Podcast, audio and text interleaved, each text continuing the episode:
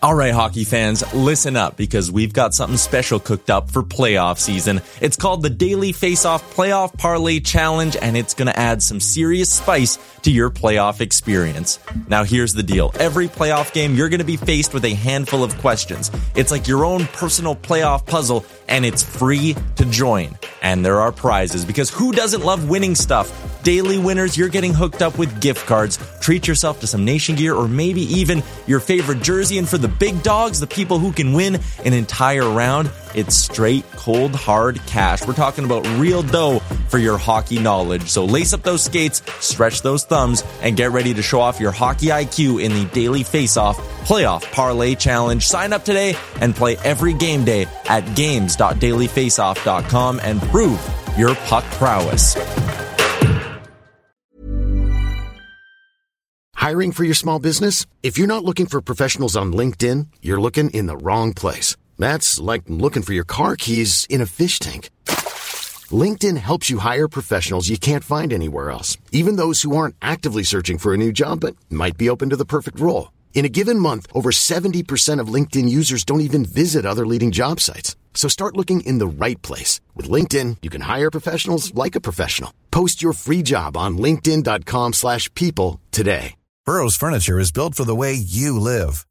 From ensuring easy assembly and disassembly to honoring highly requested new colors for their award-winning seating, they always have their customers in mind. Their modular seating is made out of durable materials to last and grow with you. And with Burrow, you always get fast, free shipping.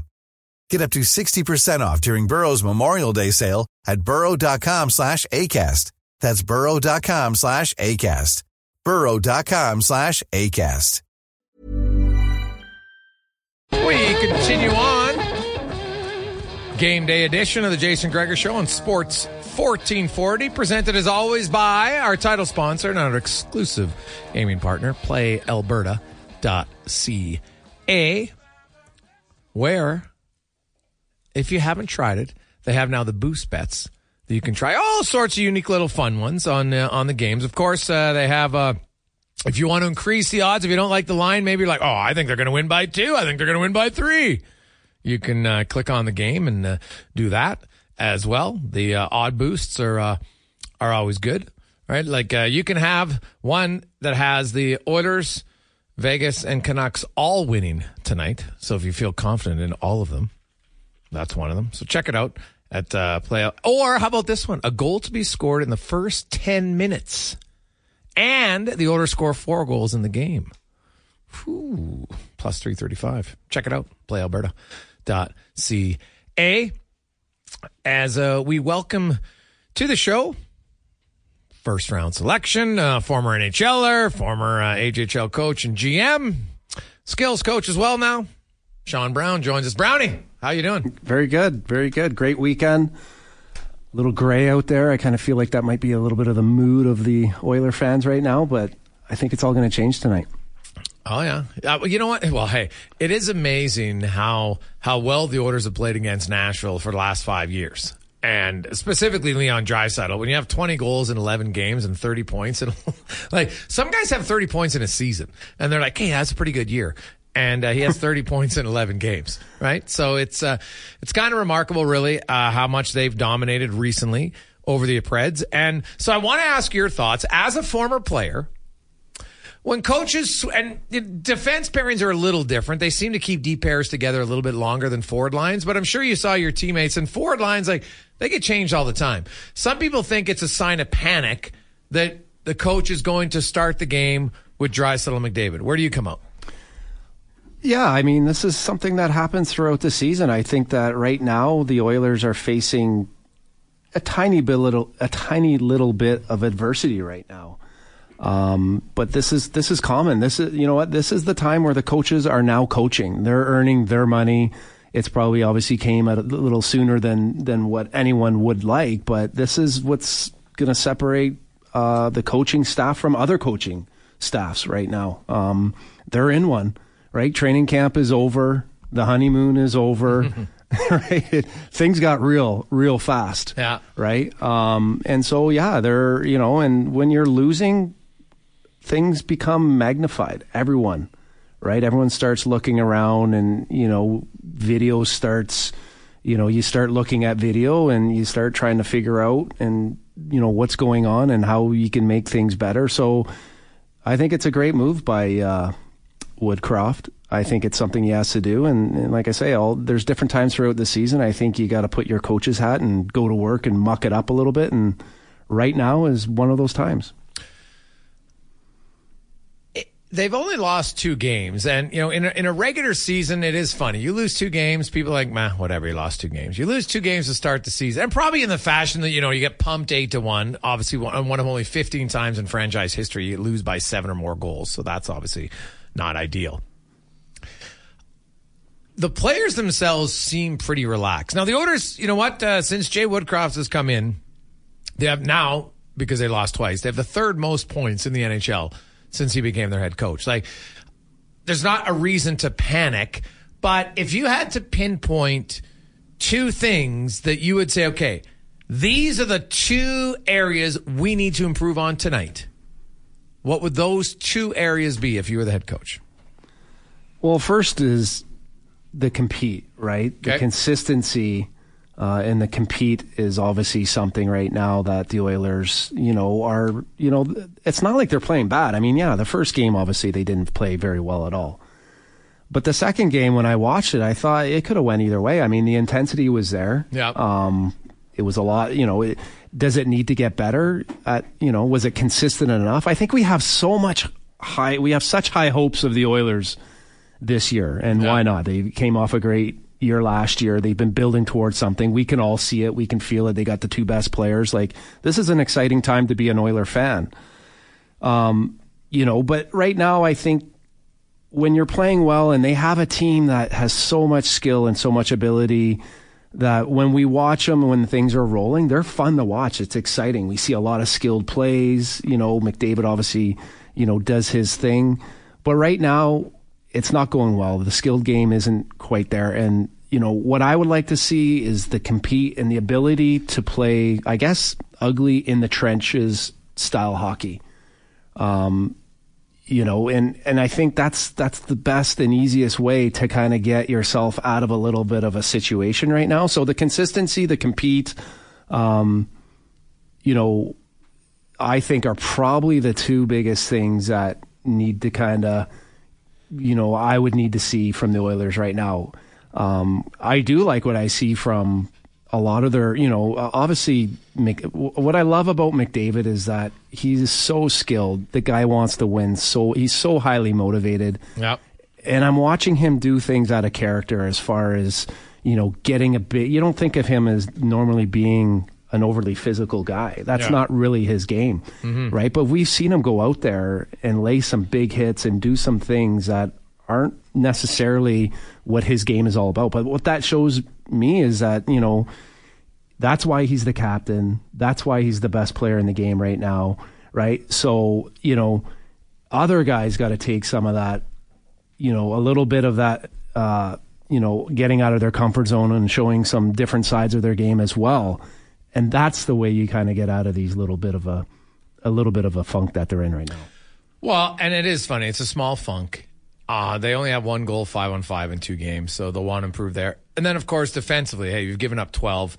Uh, I think it's a combination of, and they've given up a lot of goals off the rush, Brownie. That to me is is in transition. You know, you see the one where you know obviously the the most glaring area one from last week was of course Nurse pinches in as the fifth guy in the zone, and I know that, hey, Foegele can't miss the net from there. I understand that.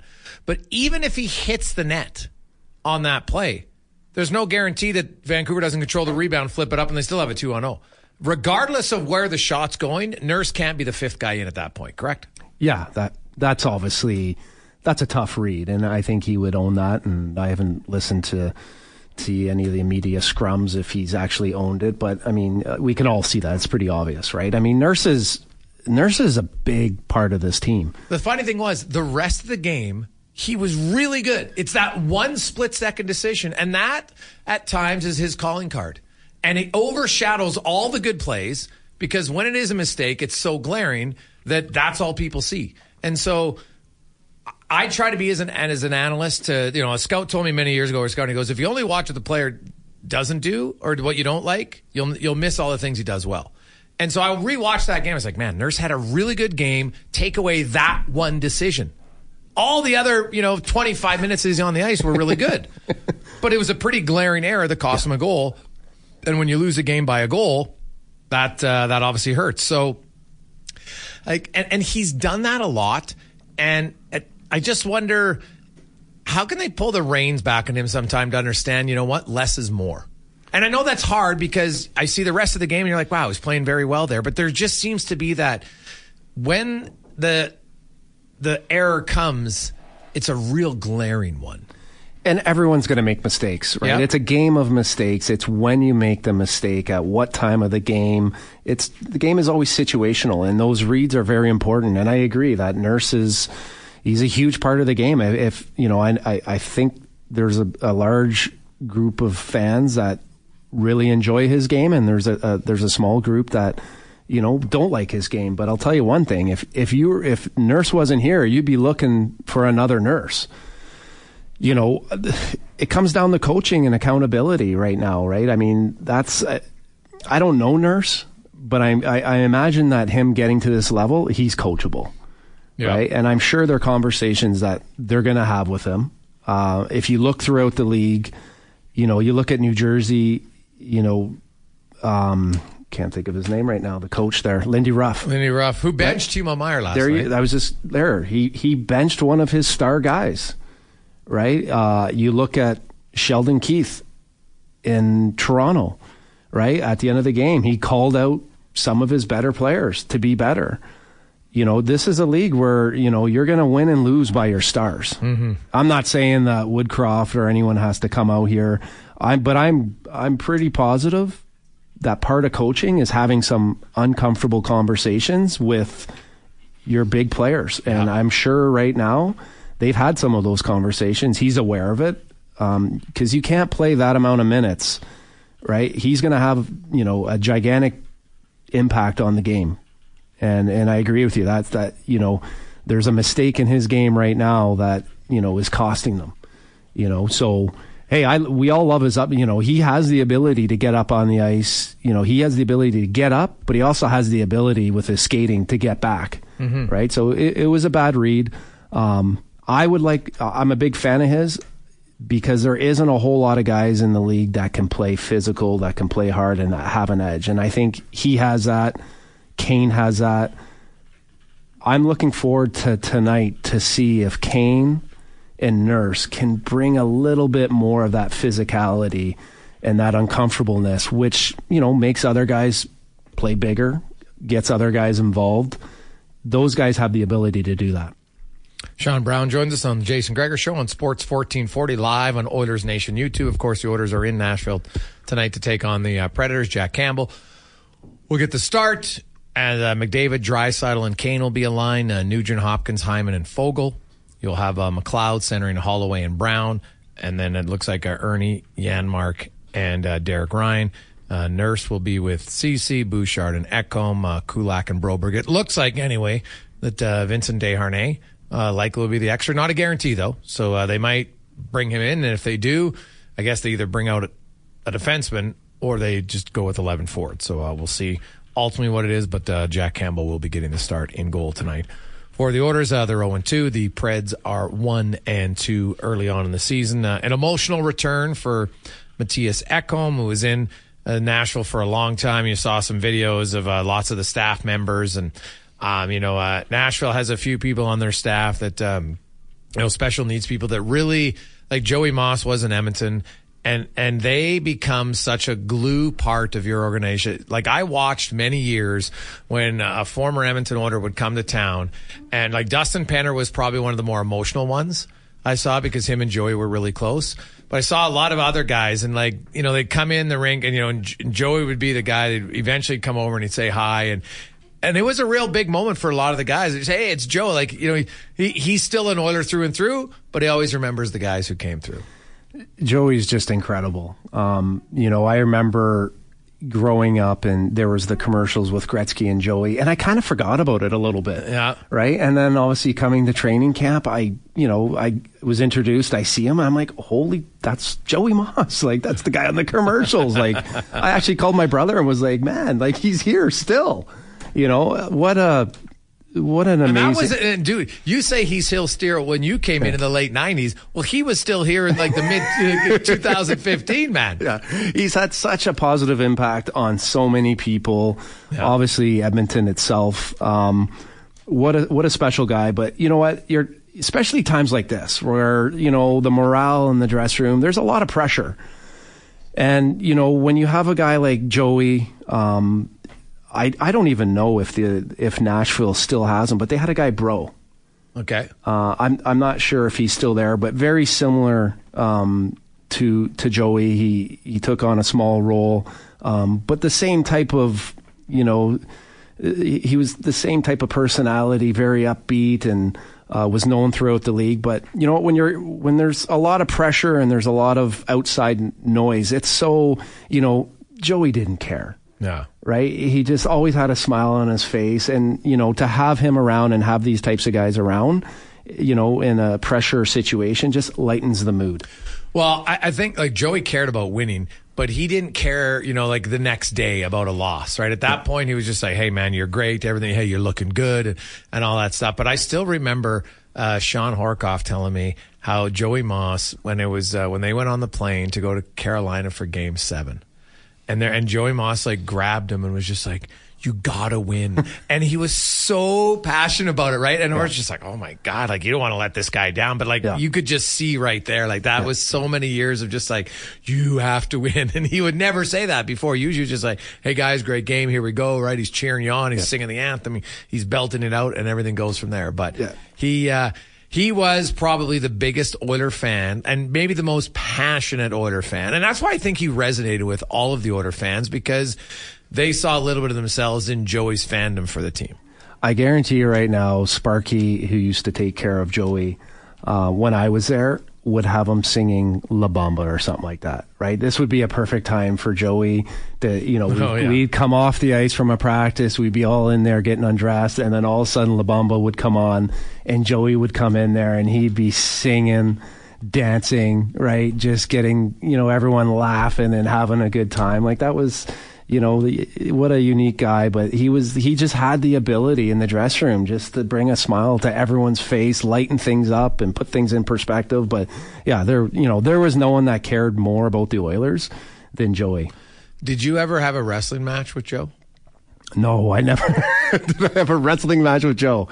I never had, no, I, I know he was in the wrestling, but I wasn't about to throw down with Joey. Well, you you guys never had the re- so when you were you never saw a Joey Moss wrestling match in the room? No, I know. No, I know he was in it. I missed. I, I think it was Ryan Smyth that actually didn't he not get the ring and Oh, had dude, some well, that, for his for his birthday, yeah. Yeah. But he used to like he had like epic wrestling matches with different guys over the years, right? Because they got him the belt. Like Yeah. I remember Raffi Torres, and uh, you know, so usually it was the young guys, Yeah. right? So Raffi Torres, so Jarrett Stoll, the first time they wrestled, and I remember Jarrett Stoll tell me like, and, and like in every wrestling, like uh, Sparky would tell you beforehand, okay, you know what, either you're taking him down or you're letting Joey keep the belt, Yeah. right? Like Yeah. so that's how it was, and like there was a time where they had uh, like Connor, you, you'll know it better. Um, it's like a tag anywhere match that can happen anywhere, right? Remember how they have those all the time in WWE? Like a falls count anywhere match or that's what- hardcore match? Yeah, falls count anywhere match. And so they had an ongoing one where, and one day Penner surprised Joe and tagged him one, two, three, and he lost the belt, and well, he was just livid. But uh, Stoll told me the first time he wrestled him, he could not believe how strong he was, and, and like. Like, you know, oh yeah, you're playing around, and then Joe comes in. But Joe would love it. Like they would turn the lights down, and they would have entrance. And Joe loved being the heel. Like Yeah. he lived for it, right? Yeah. He'd come in and they, you suck, Moss, and he'd be like, oh yeah, and he'd flip and like he got right into it. It was, I can't believe you never wrestled. I can't believe you never saw one. of No. I, I wish I seen that, but I, I know how passionate he was Yeah. about it. But you know, I, could imagine him. Be, I mean, Joe was a stocky. Oh, yeah. he had a little bit of weight behind him, mm-hmm. right? Like, so I, he probably was freakishly strong. But no, I. I never did get into a wrestling match. I, I know when I was there, a lot of guys, I thought it was actually quite nice. A lot of guys would bring them home. Yeah. Right. And, you know, Have a sleepover. Yeah. Have a sleepover, watch movies and, and do different things with them. I thought, you know, it's just, I, Joe brought so much joy to so many guys' lives. And it was just nice to see, like, Joey was just a part of us and, and was such a big part uh, of this organization. But yeah, he was, you know, there there's so many. I mean, there was no What's one your that favorite Joey story? I used to always like playing with him coming off because he part of his job was to get the socks and towels. Yeah. And I hated coming off and just getting my. He always wanted to collect everything and get it right in the laundry as Really quick, f- as quick as really fast. And I wanted to come off and just sit. I'm one of those guys that just sits in my equipment and just chats and and likes to hang out. So Mosser was always on me to try and get my socks. And so I would take my socks off. And he'd always be just kind of watching me, and I kind of put him to one side, and then he'd go on the other side. I'd put him on the other side. We'd just kind of play this little game back and forth. But yeah, he was uh, he he knew his job, and no one did his job Yes. better than him. Yeah. But, No, you know he what? took it very serious, yeah. too. But whether whether he was singing La Bamba or he would walk the plank, he would hop in the cold tub. you know, like he was always up for something. You know, Uh-huh. and it was always yeah, he was it was it was fun. Walk the plank. It's so funny. Uh, when we come back, Dave McCarthy from uh, Sirius XM will join us on the Jason Gregor Show and Sports 1440 Live in Oilers Nation, presented by PlayAlberta.ca. 325. It is uh, game day on Sports 1440 as the Oilers are in Nashville to take on the Nashville Predators. Tonight, Jack Campbell will get the start. Leon Draisaitl tries to continue his uh, hot streak. He has 20 goals, 30 points in his last 11 games versus the Preds. The Oilers are 9 0 2 in that time, which is tied for like the sixth longest uh, consecutive point streak active in the NHL. Now they're a long ways away. The Montreal Canadiens went 34 consecutive games against the Washington uh, Capitals in the 70s, where they got at least a point. Now remember, those Caps one year they won eight games. One year the Canadiens lost eight games, and uh, back then in seven. So you're playing each other six times a year for sure, but still, that's a lot of consecutive games to get a point. I'm not sure that's going to happen, but uh, the Oilers would like to get to 12 tonight and get their first win of the season as we go around the NHL. Brought to you by McDonald's. It's back, baby. Monopoly. And uh, with more chances for you to win. First, you can peel, then you can go on the app and peel again. Find out all the rules at McDpromotion.ca. McDpromotion.ca. Uh, improving your chances to win at Monopoly as we are joined by our regular Tuesday guest from uh, Sirius XM, host Dave McCarthy joins us. And uh, Dave, or tonight, I guess, will be officially the end of the first week. Oh, no, I guess last night because it started Tuesday. So we've had one official week of the NHL season. Um, you know, usually in one week, uh, we can make a lot of incorrect statements based on a few games, but you, you look at a few things, and from the outside, give me your thoughts on the Edmonton Oilers from uh, that many miles away and what you make of their start. Yeah, well, I'll tell you, I certainly didn't expect them to lose 8 1 in their first game. That was not on my bingo card. Um, and, look, I thought on Saturday night against Vancouver, they probably deserved a better fate.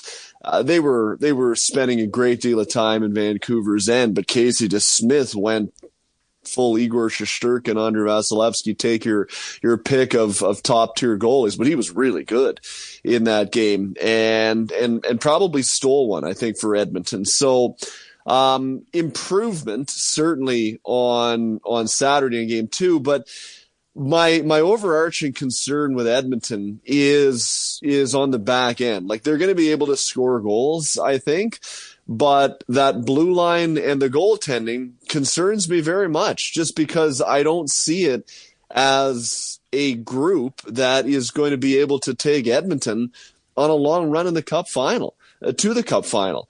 Like I, I, missing Mattias Ekholm in in game 1 did not help.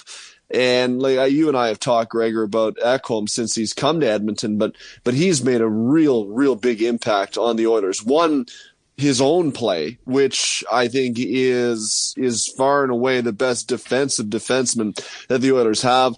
Um, he's made uh, not that Evan Bouchard wasn't a player before, but he's really helped to settle his game down and get more out of Evan Bouchard. He's also t- helped to take some minutes off Darnell Nurse, who, when I think he gets overplayed, he he doesn't look very good.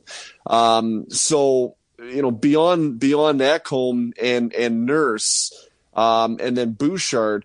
Uh, are they going to have enough on the back end to, to really take them where they want to go? It's a concern to me. And, and the fact that you always go into a game with whoever it is who's between the pipes, kind of with your heart in your throat, thinking like, you're going to be able to get a stop tonight, fellas? Or is it just going to be one of those nights where we're going to have to put up a six spot? You know, sometimes the goaltending is fine, but, but I never feel like if you're the Oilers, you go in knowing that it's going to be fine. And I think that mindset, and Sean, you can speak to that. If, if that factors into a locker room when you go into a game, like no one's going to just say that out loud because you don't want to throw your goalies under the bus. But let's be honest, you got to be thinking it. Um, in a way that you aren't if you are a member of the New York Rangers. When you look and you see Igor Shesterkin back there or, or the Islanders and you see Ilya Sorokin back there. So that to me remains a concern as well about Edmonton. You know what.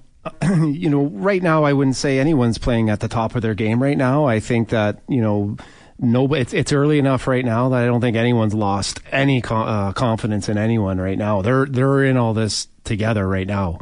Um, I think Jack Campbell, you know, I look for him to have a good rebound, a good, a very good start uh, today. But I think you know what for for Campbell to be good, I think they got to have a core of defensemen and and forwards that are going to be committed to coming back and playing hard defensive hockey. I think they've given up a few goals, a few soft goals where they've kind of lost body position on on uh, the player, and ultimately when the puck goes in, the goalie looks the worst. Um, but I think if they all tighten it up as a group of five and a team and play stronger and a little stingier uh, and are willing to, to to compete and get a little bit gritty, I think it's only.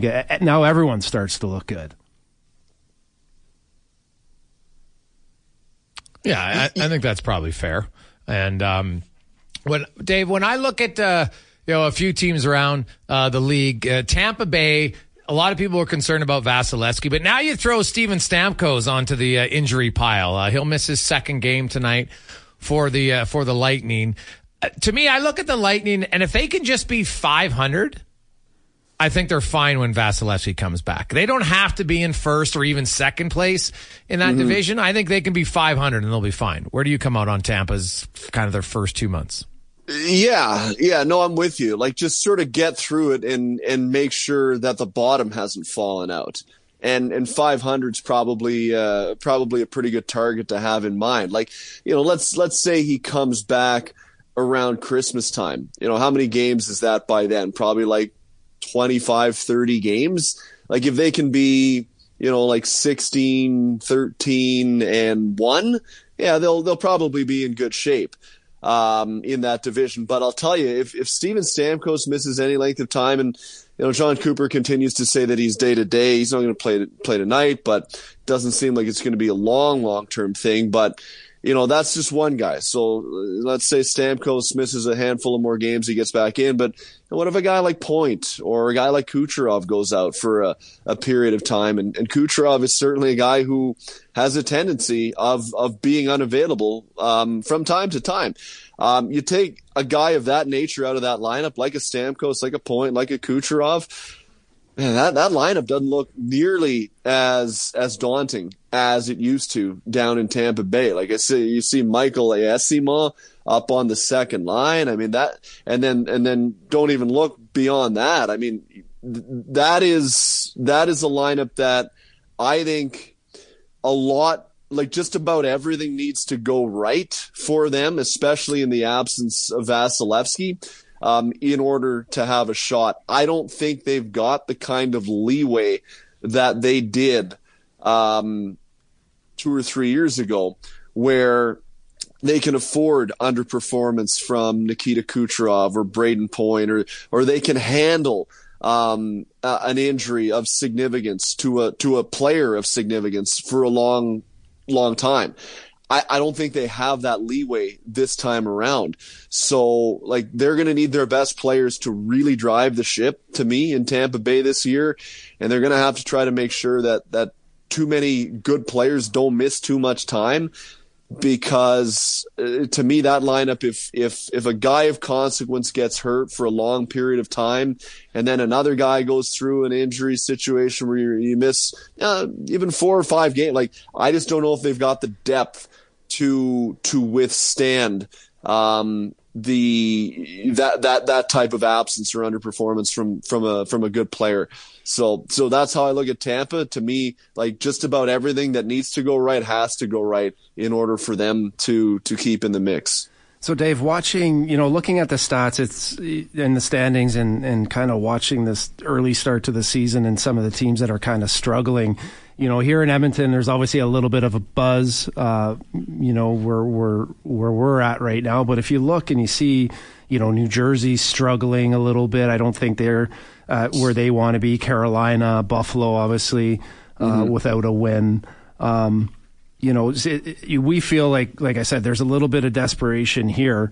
Um, when you look at the Toronto Maple Leafs and you look at Matthews, he's got a couple, you know, he had a couple hat tricks. He's off to a great start, and you, you know, I, I obviously like a little, you know, the tough guys, and and when you look at Reaves, how do you measure someone like Reaves and what he means to Toronto?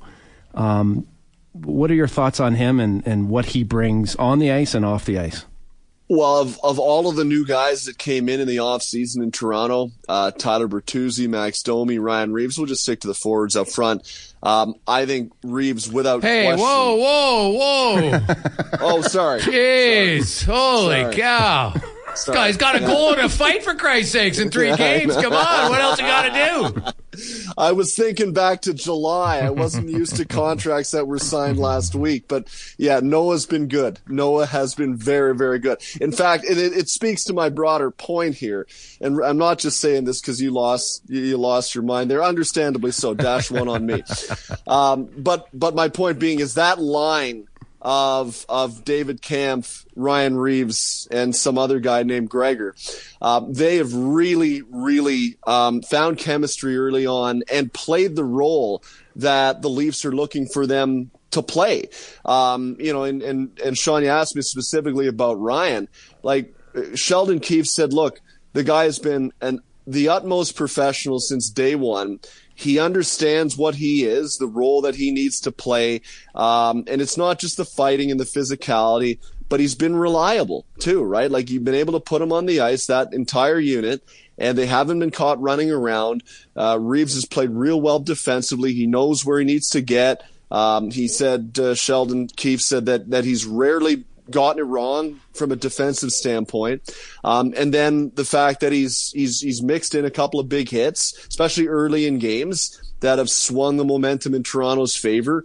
That's exactly what you want Ryan Reaves to play. And then by and large, that whole line, which over the, the past three or four years, the fourth line has constantly been in flux in Toronto, either with guys who just are not, not National League players or there's a rotating cast of guys that they're trying to, to, to, to audition in a role and see if somebody fits, or Nick Robertson, who's playing in a role that he shouldn't be playing in. Like he's not a fourth line guy, and he's play up the lineup. Um, they finally got a fourth line of guys that understand their roles. Um, know their roles and embrace their roles as well. Cause there's some guys who, who, who understand their roles, but they don't want to play that role. Um, David Kämpf, Ryan Reaves, Noah, Noah Gregor, they, they all seem to, to understand the role that it is that they're being asked to play and they're willing to embrace that role. And that's been one of Toronto's better lines through the first three games, which is to say that um, outside of that, the team's got some work to do. They won the first two games, but that was largely because Auston Matthews went legend. Um, they got a break in the Montreal game where Jordan Bean, the video coach, made a great call on the offside challenge, which prevented it from turning into three nothing Canadiens and they were able to fight back. And Jake Allen, I don't think was was all that good in that game.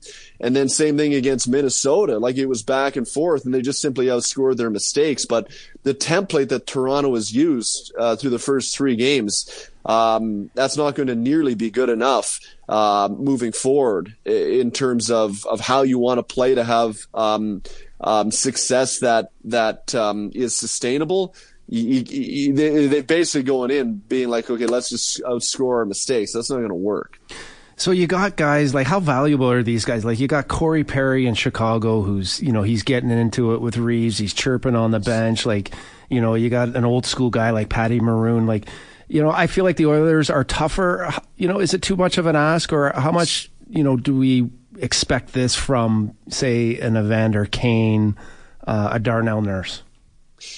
Yeah, I, like I, Evander Kane is is at his best to me when he's right on that line, kind of like a Nazem Kadri type guy. When he's right on that line, sometimes maybe a half step over, he's agitating, he's running around a little bit, he's he's getting the other team all worried about him um, and and suddenly the opponent gets away from their game plan, which should be worrying about 97 and 29. That's when the Oilers can really take advantage. So yeah, he needs to play that that role absolutely because if he just wants to be a guy that runs up and down the ice and, and tries to score off the rush, he's not going to nearly be as effective. And I'm not saying that's what he's done through the first two games, but at, at his best, that that is Evander Kane to me. Um, you, you, look at a guy like Corey Perry. There's another guy. Like, man, does this guy ever understand his role? Understand what he is um, at this point in his NHL career, and he's willing to to play it. He once again like took over the game on Monday against Toronto. Um, the way he played, uh, scored a timely goal. I mean, that, that breakaway looked like a guy that scored 50 in the league in, in the past. Just a great shot. Um, you know, he finds a way to agitate. He's, he's always right on that line. Great guy, him, Nick Foligno as well to have in that room in Chicago with all the young players that they had. Um, you know, Alex Velasquez was talking yesterday about, um, after, after they lost Chicago on Saturday against Montreal, Nick Foligno st- stood up and said, like, fellas, we've got two more road games here. Um, we're one and two uh, we want to go over 500 on this road trip, which means win our next two games, and and uh, we can do that. And they they came out with with really a tremendous effort. 60 minutes. Like they really did a good job of keeping Toronto by and large under control. Um, so they got that done and now they go into their next game with a chance to go over 500. So that's why it's so important, um, to have guys like Nick Foligno, like Corey Perry, um, like Patty Maroon, like Ryan Reaves, guys that are a little bit older, um, but understand their roles and can speak up when the time is right, um, especially on younger teams. I I'm of the mind that there is still a ton of room for guys like that um, in the game today. Davey, great stuff as always, man. Obviously, it's nice to have a little uh, lighthearted fun, so uh, we appreciate it, and uh, we will chat with you uh, next Tuesday. We'll see what uh, comes in week number two in the National Hockey League because by next week, if there's a few teams that are like being 0 and 2 is one thing. If all of a sudden you're 0 4 and 1, yeah, well, that's a little bit different, right? And then, uh, and then there'll be a, a, little bit of angst potentially in some markets. So we'll see who's there next Tuesday. Yeah, especially in a, a market like Buffalo, for instance. you know, Carolina can probably withstand that. New Jersey can withstand that. Buffalo goes 0 4 and 1. Oh, baby. Yeah, yeah, It's a good point. I love it. Thanks, Davey. Have a good one, my man. See you, fellas. That's uh, Dave McCarthy from uh, Sirius XM around the NHL, brought to you by McDonald's. Monopoly is back. Get in and play today. Uh, we'll return. We got uh, lots of texts to get to. We'll get more on the uh, Oilers. We'll hear from uh, Woodcroft as they are in Nashville to take on the Predators tonight. And of course, uh, you will have uh, Jack Campbell get in the start. Willie Donich, uh, Jason Strudwick will join us next hour. We'll turn to the Jason Gregor Show on Sports 1440 live on Oilers Nation YouTube, presented by our title sponsor, PlayAlberta.ca. 347, Jason Gregor, Sean Brown with you on Sports 1440 live on Oilers Nation uh, YouTube. Happy Tuesday. Hey, you know what Tuesday is today? Oof. You're thinking about, hey, you know, it's the first road game of the year on a, on a, well, should, at, at dinner time. I'll say that because you know eight o'clock start you have dinner early, but six o'clock start you're like, man, I'm driving home, I got to get there. Well, remember PapaJohns.ca. Uh, use the code word uh, terrific forty and you'll get uh, forty percent off. Not bad, not bad at all. And oh, by the way, try with the ranch dressing. A few of you have done it. It's a game changer, game changer. So we have uh, Lots of, uh, you know, it's, it's interesting. Now, it's only two games. Goes, guys, I'm not panicking, so I'm just throwing this out there as a what if scenario. What do you think it would take for any major change to happen for the Oilers? And that one comes in from Doug.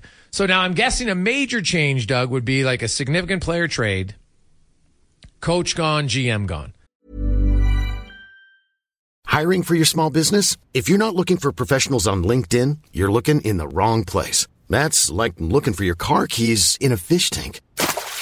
LinkedIn helps you hire professionals you can't find anywhere else, even those who aren't actively searching for a new job but might be open to the perfect role. In a given month, over 70% of LinkedIn users don't even visit other leading job sites. So start looking in the right place. With LinkedIn, you can hire professionals like a professional. Post your free job on linkedin.com slash people today. Burrow is a furniture company known for timeless design and thoughtful construction and free shipping. And that extends to their outdoor collection. Their outdoor furniture is built to withstand the elements, featuring rust-proof stainless steel hardware, weather-ready teak, and quick-dry foam cushions. For Memorial Day, get 15% off your Burrow purchase at burrow.com slash ACAST and up to 25% off outdoor. That's up to 25% off outdoor furniture at burrow.com slash ACAST. Mom deserves the best, and there's no better place to shop for Mother's Day than Whole Foods Market. They're your destination for unbeatable savings, from premium gifts to show-stopping flowers and irresistible desserts. Start by saving 33% with Prime on all body care and candles. Then get a 15-stem bunch of tulips for just $9.99 each with Prime. Round out Mom's menu with festive rosé, irresistible berry chantilly cake, and more special treats. Come celebrate Mother's Day at Whole Foods Market. Is there anything else that would be considered major in your eyes, Brownie? Like those are the three, right? That's it for me. Okay. yeah. So, well, the GM, uh, Ken Holland's in the final year of his deal. I- I'm not bringing in a new GM before the trade deadline. That wouldn't make any sense to me. So I think Ken Holland has uh, built up this team. I think Ken Holland's going to have one kind of final swing. And I believe that, you know, Jeff Jackson and them are going to be on the same page. They realize where the Oilers are in, in their, te- they're in win now mode. So if they can make a, a good trade and they're going to trade another first round pick, I think they're going to do it. I don't, I don't care who the GM is. I think they're going to do it. But at this point today, I would be a little surprised if if Ken Holland's in the GM chair next year. I think he's ready for uh, for a change. I think he might stick on as an advisor who isn't around on a day to day basis but has some experience, and they'll bring another GM. I I, I don't think. Jeff Jackson will will want to be the GM and the uh, the the president of OG. It just there's not enough time, I think, to do both jobs correctly. So if a GM change happens, that'd be in the offseason. Now, a coaching change isn't happening during the regular. Like I shouldn't say it isn't, but I'd be very surprised because a the, the Oilers would have to be really bad for something like that. Because keep in mind, when this season began, since Jay Woodcroft's been hired, they now have the third most wins. They were tied with Colorado when the season began. Colorado's had a few more, so now they're ahead of them. There's only Boston, Colorado who have won more than the Oilers. Like, are you going to fire your coach because you get off to a bad five game start? I don't think so. So the only way I could see a coaching change would be if they lose in round one, then you have a new GM and they look at the at the summertime. That that's the only time I think it's even a conversation. But a player trade, that to me is the most likely, Brownie. Like a, a significant player trade. Like they made one last year. Tyson Barrie was very well liked in the room. You know, is a good contributor to the team, different style of player than what Mattias Ekholm brings. Right? They, they have enough offense. They wanted somebody who's better defensively, and that's what they got in Ekholm. So I could see a significant trade being made. Um, that to me is the most likely one, and I think that's what's going to happen at the deadline. I just don't know who it's going to be. I'd say there. I, I I think there could be that possibility. I mean, they are that close, but I don't think anything's off the table. I think that you know, as a GM, you're constantly got to have your finger on the pulse. I think that Woodcroft has done, like you said, he's done a great job for a couple of years now. I don't see him going anywhere, but I don't see Ken Holland with his experience sitting on his hands either. You're not this close and just going to let it fall apart. And I'm not blaming any of this on Woodcroft, but sometimes the easiest, you know, you're not going to get rid of a whole bunch of players. Trades are are hard to make. Period. Right. Um, but I I would think that if you know things start going sideways, um, you know, and I've been a part of teams where you know you're in the dressing room and it's it's not a good feeling. Yeah. Um, you know, the morale's down. Uh, and then there's times where you're sitting there and you're like, hey, something's going to happen. And then you're waiting for something that you get to the point where you're waiting for it. It's got to happen. Someone's got to be called up. Someone's got to be sent down a trade. Something has to happen to shake up the room. They're not there yet now. Yeah, but like because remember they were they were ten and ten in the twenty games last year. So to me, for anything to happen in that regard, like they'd probably have to be like seven and thirteen, right? Six and fourteen. If they're nine and eleven, I don't see any significant change. Do you? I don't think so. No. But l- you look at the league and you just you look how close it is. Like who would have thought Chicago? I mean, I've been watching Chicago just because of obviously the Connor Bedard and the the following and the hype and yeah. you know he's he's on TV. But like who would have thought that Chicago would be where they're at right now?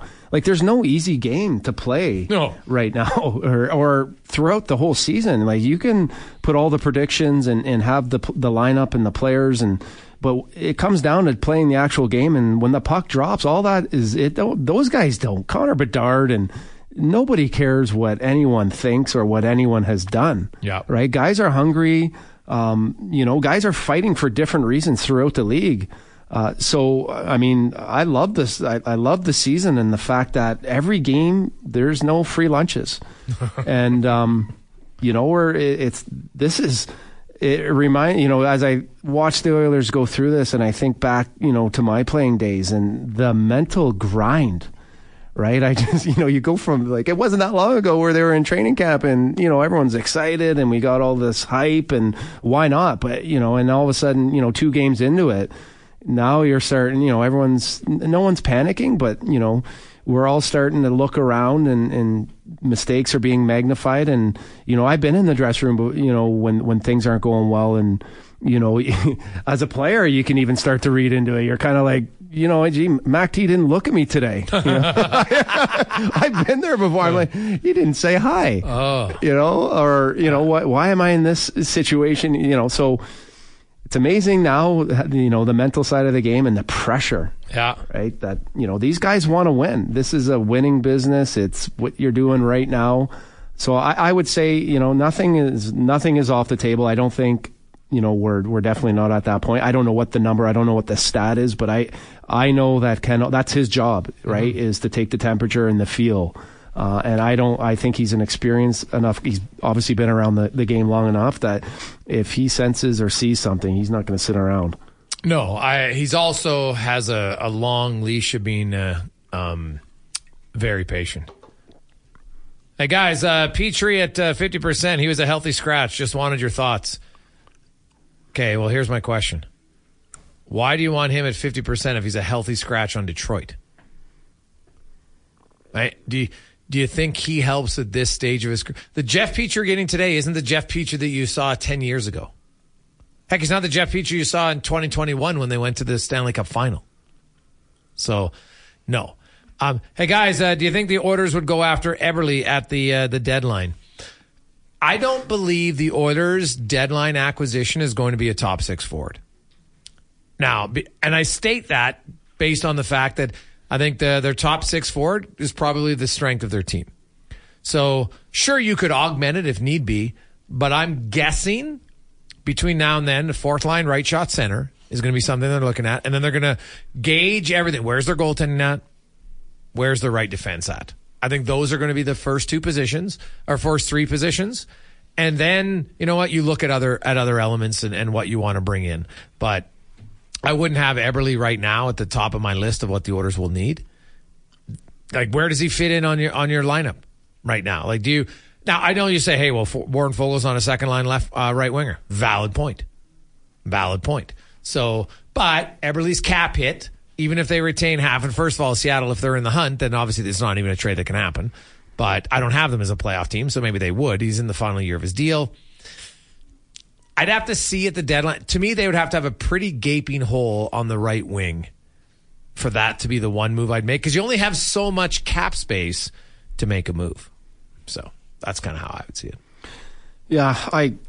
You know what? This the cap space is obviously the biggest struggle for for all the teams out there. I, I really, I mean, what they have in the room right now. Let's not panic. They what they have in the room is good enough.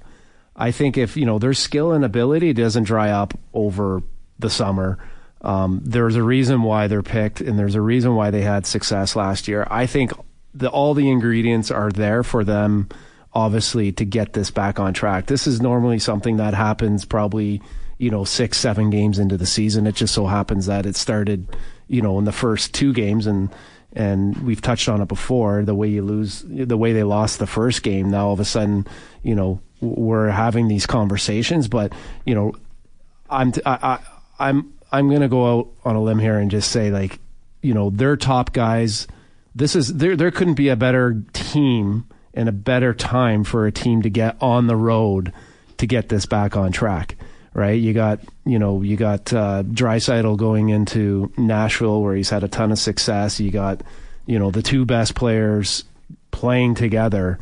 Um, you know, so those guys are the leaders. They're going to come out today. They're going to you know put up some points. They're going to play the way they need to play. But I see the supporting cast. I see Kane. I see you know uh, Bouchard. Uh, you know, uh, Ekholm is now back. You know, he's going to be excited to play you know, back in, in Nashville in front of his fans and friends and family. So I, I, there's a lot of positives, and it only takes one game, really. Yeah. Right? It takes one game to just kind and you know to get that ship turned the right way. Yeah, totally. And and they have that ability, and all of a sudden, you know, we're talking about something totally different next week.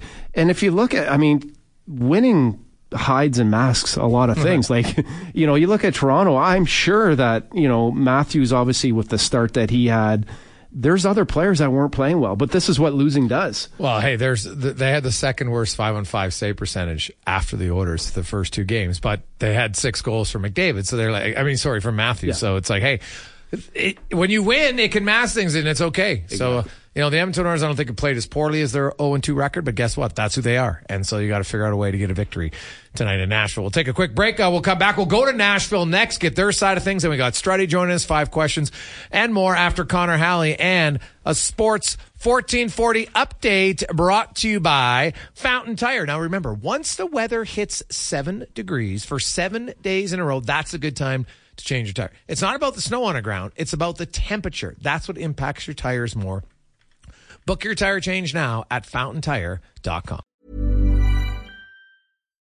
Why don't more infant formula companies use organic, grass fed whole milk instead of skim? Why don't more infant formula companies use the latest breast milk science? Why don't more infant formula companies run their own clinical trials? Why don't more infant formula companies use more of the proteins found in breast milk? Why don't more infant formula companies have their own factories instead of outsourcing their manufacturing? We wondered the same thing. So we made ByHeart, a better formula for formula. Learn more at byheart.com. Mom deserves the best, and there's no better place to shop for Mother's Day than Whole Foods Market. They're your destination for unbeatable savings, from premium gifts to show-stopping flowers and irresistible desserts. Start by saving 33% with Prime on all body care and candles. Then get a 15-stem bunch of tulips for just $9.99 each with Prime. Round out Mom's menu with festive rosé, irresistible berry chantilly cake, and more special treats. Come celebrate Mother's Day at Whole Foods Market. Even on a budget, quality is non-negotiable. That's why Quince is the place to score high-end essentials at 50 to 80% less than similar brands. Get your hands on buttery soft cashmere sweaters from just 60 bucks, Italian leather jackets, and so much more. And the best part about Quince, they exclusively partner with factories committed to safe, ethical, and responsible manufacturing. Elevate your style without the elevated price tag with Quince. Go to quince.com slash upgrade for free shipping and 365-day returns. Mom deserves the best, and there's no better place to shop for Mother's Day than Whole Foods Market. They're your destination for unbeatable savings, from premium gifts to show-stopping flowers and irresistible desserts. Start by saving 33% with Prime on all body care and candles. Then get a 15-stem bunch of tulips for just $9.99 each with Prime. Round out Mom's menu with festive rosé, irresistible berry chantilly cake, and more special treats. Come celebrate Mother's Day at Whole Foods Market